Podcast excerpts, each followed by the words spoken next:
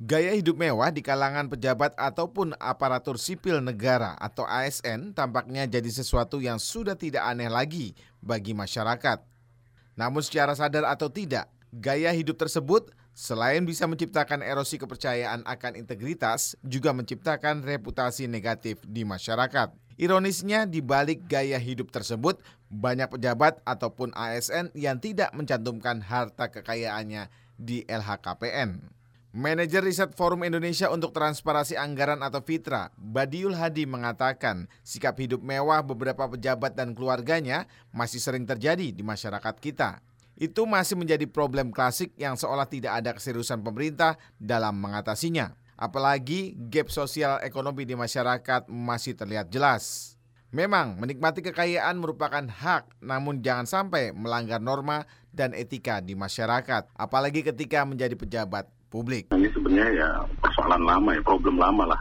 Jadi memang ini kan hampir semua ya, banyak kasus kejadian seperti ini. Tidak hanya PNS di JBK, di beberapa kementerian, bahkan di institusi lain juga banyak kan terjadi kehidupan yang serba mewah. Bahkan yang terakhir kemarin soal kasus bagaimana hedonnya eh, kehidupan keluarganya, misalnya kan seperti Sambo kan ya, tidak sempat jadi sorotan publik kan itu di mana keluarga istri terutama dengan gaya hidup yang sedemikian rupa.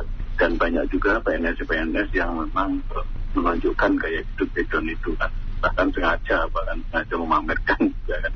Itu memang problem klasik ya sebenarnya. Ini problem klasik ya. Entah apakah memang tidak ada keseriusan pemerintah di dalam melihat persoalan ini atau bagaimana.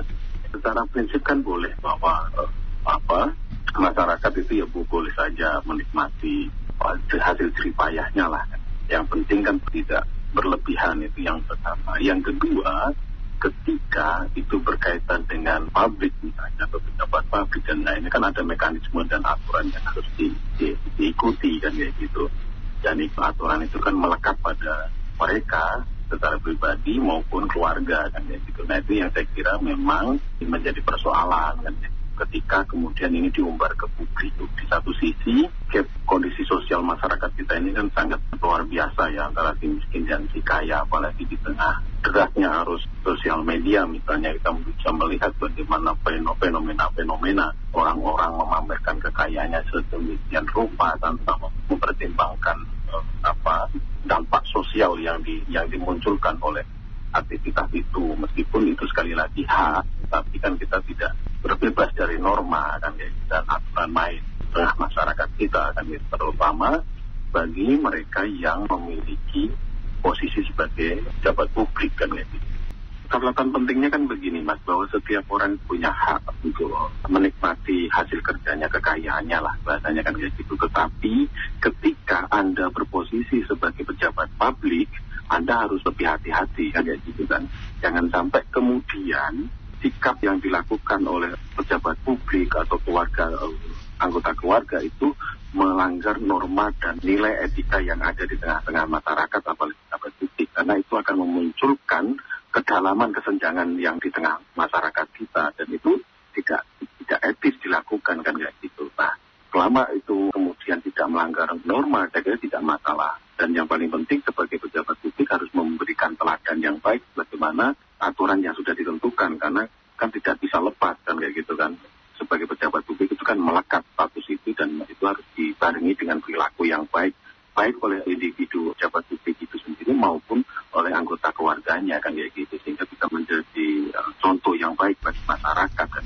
Jangan justru sebagai pejabat publik dan anggota pejabat uh, anggota keluarga pejabat publik itu semakin menunjukkan uh, adanya kesenjangan uh, kesejahteraan di tengah-tengah masyarakat kita saya kira masyarakat memiliki kearifannya masing-masing. Ya. Apakah ada kepantasan ataukah tidak. Tetapi yang paling penting menurut uh, kami ya dari perspektif kami adalah sebagai pejabat publik harus terbuka terhadap uh, sumber kekayaannya, mematuhi aturan yang ada, misalnya melaporkan hasil kekayaannya itu uh, hal yang memang diwajibkan itu harus dilakukan agar tidak muncul perspektif-perspektif negatif sumber kekayaan yang dimiliki oleh pejabat tersebut. Intinya kalau pejabat patuh terhadap mekanisme aturan, tidak melakukan menyalahgunakan kewenangan, saya kira akan baik-baik saja. Tetapi ketika itu memiliki kekayaan yang tidak wajar dan tanpa disertai dengan pelaporan yang baik itu yang akan menimbulkan masalah.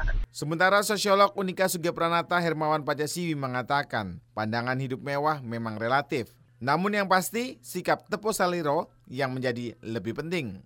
Sikap suka pamer memang menjadi perilaku kebanyakan masyarakat Indonesia. Dalam kemajuan dunia, hal seperti ini memang menjadi semakin sulit dihadapi. Maka pemerintah harus mampu memberikan pendidikan sejak dini agar sikap-sikap pamer berlebihan tidak terjadi. Saya kira ya seperti dikatakan banyak orang itu relatif mewah itu seperti apa toh karena apa yang saya anggap mewah itu orang lain mungkin menganggap hal itu biasa artinya sesuatu yang biasa tetapi tetapi memang di dalam masyarakat Indonesia yang notabene pemerataan kekayaannya itu masih sangat timpang, maka orang itu mestinya punya tepo saliro, orang Jawa bilang. Punya tenggang rasa, punya perhitungannya sendiri bahwa sesuatu yang ditampilkan itu itu bisa menyebabkan apa yang kita sebut dalam sosiologi sebagai social jealousy, kecemburuan sosial dan sebagainya. Sebetulnya satu hal yang tidak bisa kita pungkiri dari masyarakat kita ini adalah bahwa salah satu sifat dari masyarakat kita ini adalah exhibitionistik, betul.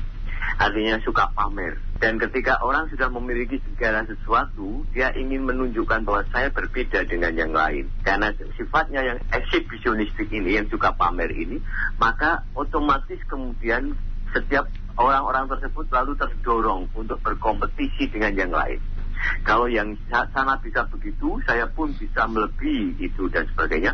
Lalu yang terjadi di dalam masyarakat adalah perlombaan untuk memamerkan kekayaan dan sebagainya. Dan ini sesuatu yang tidak hanya terjadi pada kalangan elit.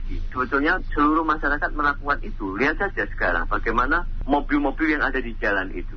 Dan dari beberapa mobil yang di jalan itu yang telah dibayar lunas, artinya pembelian cash. Berapa lagi yang yang kredit.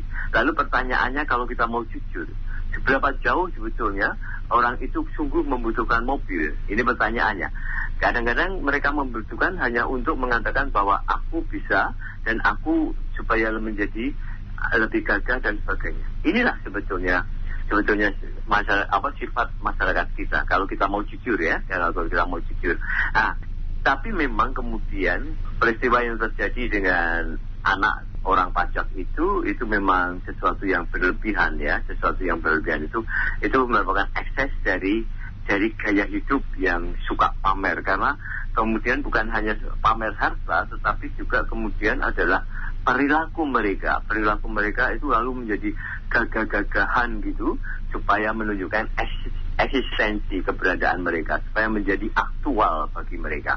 Dan itu sesuatu yang selalu terjadi ya, ketika orang sudah mendapatkan semuanya, lalu saya harus ngapain supaya tetap eksis, supaya tetap dilihat orang dan sebagainya.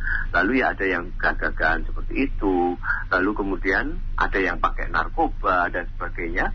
Dan apa namanya, lihat saja artis-artis itu kurang apa, tapi kemudian tiba-tiba mereka terjerat pada narkoba dan sebagainya. Dalam masyarakat kapitalistik memang selalu ada unsur semacam ini mas. Dan ini dan menjadi sesuatu yang wajar. Karena apa? Karena tadi dikatakan ekosistem ini selalu menggoda dengan iklan-iklan dengan macam-macam dan sebagainya dengan informasi apalagi media sosial seperti itu dan sebagainya tapi kalau ditanya lalu bagaimana kita mengatasinya uh, saya harap sebetulnya pemerintah itu memberikan pendidikan kepada masyarakat itu sejak awal sejak awal bagaimana kita ber empati, bersolidaritas dengan masyarakat-masyarakat yang lain.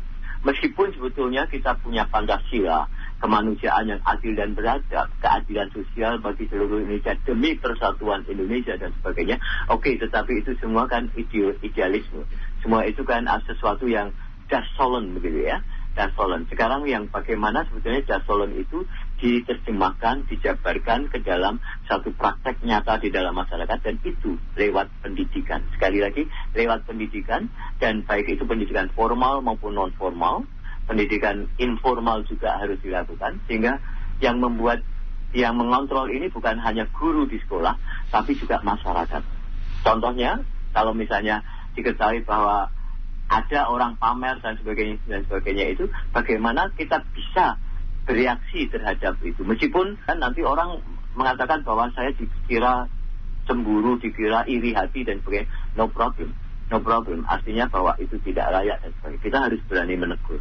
Badiul Hadi dan Hermawan Pacasiwi memiliki pandangan sama bahwa sikap pamer kemewahan pejabat publik bukan hal yang baru. Sikap seperti ini sebenarnya tidak patut dilakukan terutama di saat kondisi masyarakat masih terlihat jurang perbedaan ekonominya. Sebagai pejabat publik harusnya memberikan contoh baik dan mampu melakukan sikap tepo selero. Pemerintah harus bertindak dengan memberikan sanksi yang tegas bagi yang terbukti melanggar dan memperkuat pendidikan sejak dini akan sikap tidak berlebihan sebagai pejabat publik. Demikian rangkuman diskusi interaktif, saya Yudanto Budiman.